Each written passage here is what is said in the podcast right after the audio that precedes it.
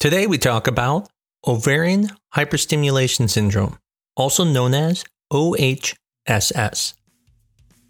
I'm Dr. Mark Amols, and this is Taco About Fertility Tuesday.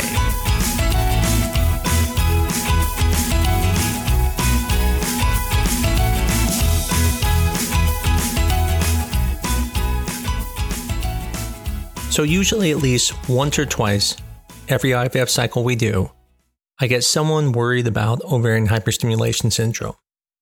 And that's actually not unreasonable. It's actually something you really don't want to have. But the question is do you not want to have it at all? Or do you just not want to have the severity of it? The funny thing is, most of the people who are worried about it have almost zero chance of getting ovarian hyperstimulation syndrome. Usually it's people with very severe egg quality and can barely make more than five eggs. And I wish I can get them ovarian hyperstimulation syndrome because then it means I can get them lots of eggs. But the point is, everybody actually wants ovarian hyperstimulation syndrome.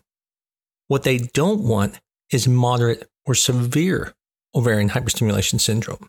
But technically, everyone wants mild ovarian hyperstimulation syndrome. And that's because with mild ovarian hyperstimulation, you're getting more eggs. That's the purpose. You're trying to get more eggs. But more so, it even improves your chances of getting pregnant, even if you are doing a fresh transfer. And so, one thing to understand about ovarian hyperstimulation syndrome is that where we are today is not where we were in the past. Years ago, people didn't do freeze all cycles all the time. Matter of fact, when you froze everything, it was actually looked at as bad. They used to say fresh was best. And that's because we weren't as good at freezing embryos like we are today. So, with ovarian hyperstimulation syndrome, sometimes we had to freeze the embryos because it was too dangerous to let someone keep going and potentially get ovarian hyperstimulation syndrome. Because if you got pregnant, it actually made it worse. And so it would be better to freeze everything, wait some time, and then put the embryos back later. And so there were all these things we did to help prevent ovarian hyperstimulation. And so it's important before we can talk about now, we have to at least understand the past. And so we're going to start there first. So prior to freeze all cycles, the way it used to work was people would go through an IVF stimulation. And then what you would do is you would transfer one or two embryos at the end of the cycle. Whereas nowadays, a lot of clinics do freeze all cycles only. And at the end here, we'll talk a little bit why we do that and why it's actually beneficial. So in the past, the danger was it's since you didn't want to freeze the embryos, you really had to reduce the risk of ovarian hyperstimulation, which meant we couldn't stim as strong as we were before. We had to use milder stim protocols. And we also had to watch a lot of characteristics to make sure you don't get ovarian hyperstimulation. Now, what's interesting is in the past, we also used to use different protocols. Most places now use what's called an antagonist protocol, but we used to use an agonist protocol. And what an agonist protocol was, is where you use Lupron to shut down your pituitary gland so it couldn't make hormones anymore. And the benefit there would be is you couldn't ovulate accidentally. But the downside was the only way you could trigger someone to make them release the eggs was with the HCG. And we used mechanisms such as lowering the HCG dose down to 5,000 versus 10,000. But in the end, the only way to trigger was with HCG. However, when we started using antagonist protocols, then we didn't have to suppress the pituitary gland. And since we didn't have to suppress the pituitary gland, it meant we could trigger with other things. So instead of using HCG, which mimics the hormone LH, we could actually give an agonist, GnRH. And what that would do is that would then stimulate the pituitary to release the natural LH in your body to make you ovulate naturally. And the benefit there is LH, luteinizing hormone, only rises sharply and comes back down. So the stimulation to all the follicles is not as great like HCG, which lasts for 24 hours as a half life and can last in your body for more days, causing the OHSS to become worse. So with this new protocol, we now had another tool against ovarian hyperstimulation syndrome. So, what is ovarian hyperstimulation syndrome? Are you going to blow up? Could you die? Well, the answer is you're not going to blow up. But yes, you can actually die from severe ovarian hyperstimulation, but mainly from someone not taking care of you. As we'll talk about later, the way we prevent ovarian hyperstimulation isn't about the protocols, isn't about how many eggs you make. It's how the doctor responds to how your body is responding. Mild ovarian hyperstimulation syndrome occurs in almost all patients. But moderate to severe OHSS, which is the thing you don't want, occurs only in about 1 to 5% of cycles. Mild ovarian hyperstimulation syndrome is characterized by having abdominal discomfort, mild nausea or vomiting, sometimes diarrhea and enlarged ovaries.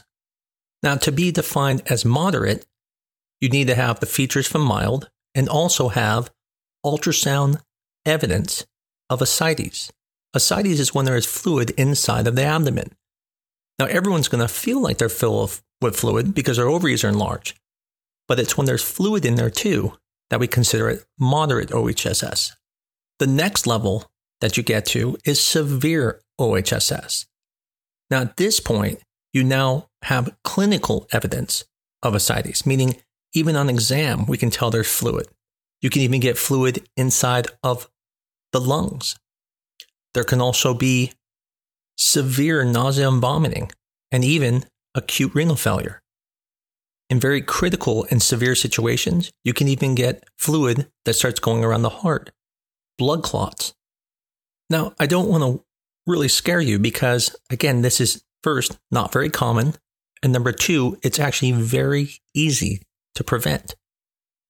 The biggest fear is actually someone not realizing you have ovarian hyperstimulation syndrome and they're just not treating it.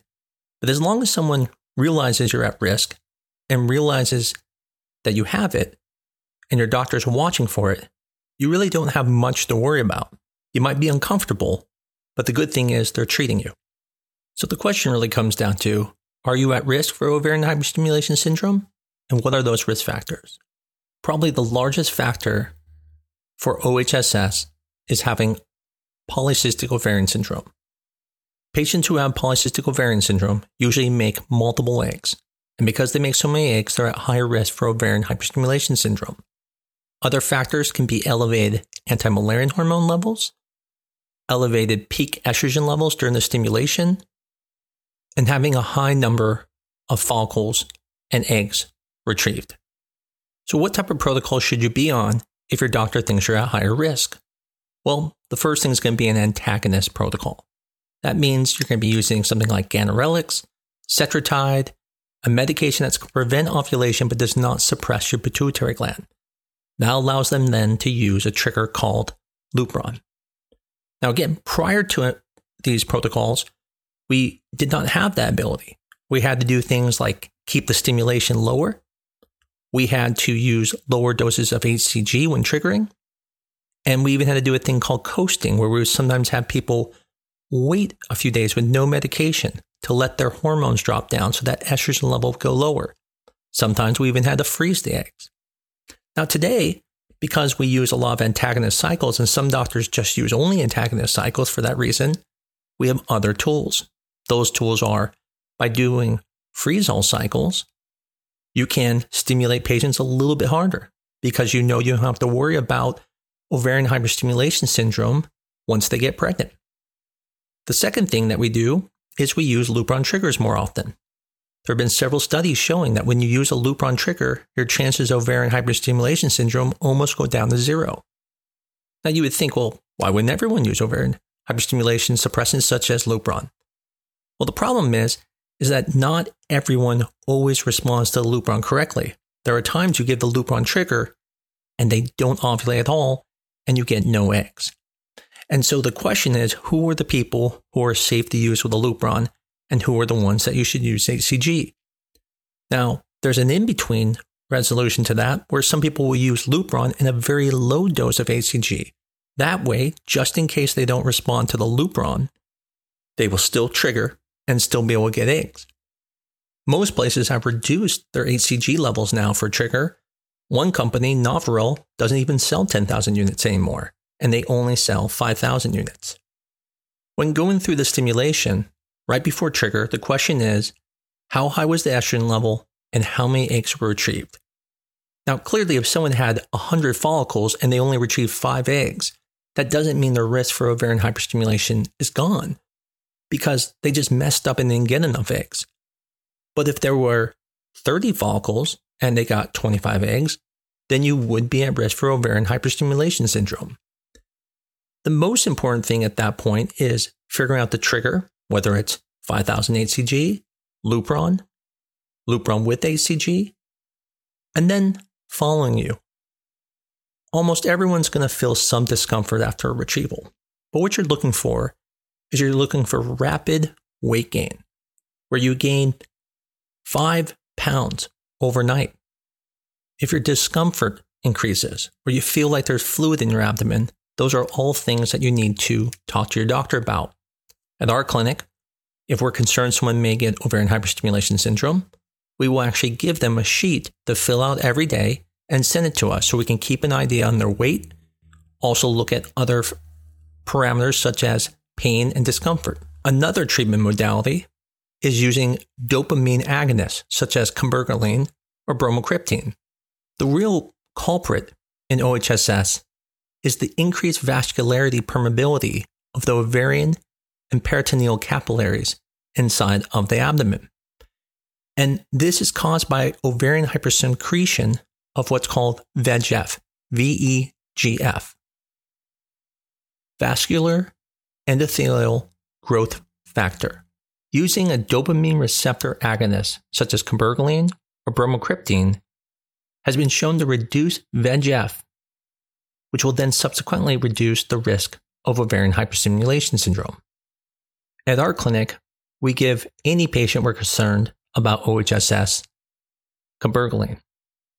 Other treatments that have been used in the past but are not used regularly are giving albumin to patients with ovarian hyperstimulation syndrome. Albumin is a protein. And so what it does is it increases what's called the oncotic pressure, which is the pressure inside of the vessels that are pulling fluid into the vessels. And by increasing the oncotic pressure, that then makes the veins less leaky. The evidence is not as strong for albumin treatment and therefore is not used as common as some of these other treatments. So let's say your doctor does a great job, does everything right, but you still get OHSS, and it can happen. And the question is, what do you do about it? Well, there's a couple of things you do. One of them is really taking care of the patient and make sure they feel comfortable. And that involves removing the fluid from the abdomen. One of the ways we do that is what's called a paracentesis, where we pull the fluid from the abdomen.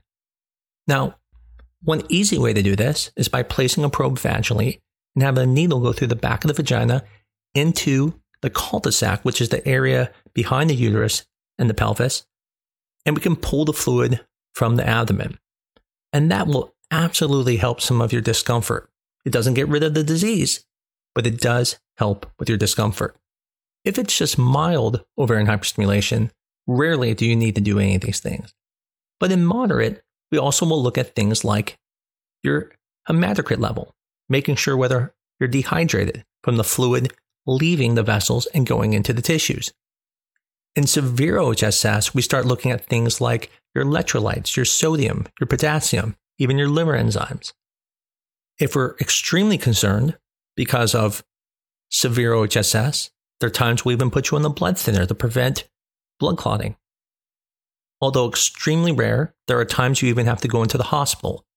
At that point, they will evaluate you even closer, watching your urine output, making sure you don't go into renal failure, and making sure that you are safe and healing appropriately. Don't get me wrong, this does sound scary, but what I can tell you is it is very uncommon to get to this level. I've only seen it in my entire career a couple times. Moderate ovarian hyperstimulation occurs more often, and most people do just well with some very simple treatment. Mild, like I said, is what most people get, and most people don't even mind it. As a patient, is there anything you can do to help reduce OHSS? there are a couple things you can do. Number one, you can use less medications. You can ask your doctor to do a milder stimulation so you make less eggs. Now, there's a downside to this, obviously, because if you're paying for this, you want more eggs. And so that's where you work with your doctor to use a safe amount versus just throwing everything at it and making too many eggs and getting OHSS. The other thing to do is if you are concerned you have OHSS, do not drink just plain water, but instead drink things with electrolytes like soups or Gatorade or Pedialyte. By drinking fluids like this, you will reduce the risk of those vessels being leaky by increasing the oncotic pressure in those vessels that will pull the fluid in, and that's why you drink things with salts in them. In the end, the most important thing is talk to your clinic. If you think you have OHSS, do not sit on it. If they have a after hour number, give them a call. But in the end, if you just have discomfort, you're not having problems breathing, and you're not vomiting out of control, you probably are doing fine and can wait till next day. But if you are having severe increases in weight gain, having troubles breathing, vomiting uncontrollably, or notice unilateral swelling on just one leg, you need to call your doctor immediately or even be evaluated at ER. As I mentioned, this is not to scare patients, and I'm sure I probably did. But the point is, I want you to know about OHSS because if you go online, there's a lot of scary stuff out there. Just remember, only 1 to 5% of cycles are moderate to severe OHSS. So the chances are it won't happen to you. As always, hope you guys like this episode. And I appreciate you listening to talk about Fertility Tuesday. If you like this podcast, share it with your friends, put it on your social media, and give us a five star review. Until next week, this is Talk About Fertility Tuesday.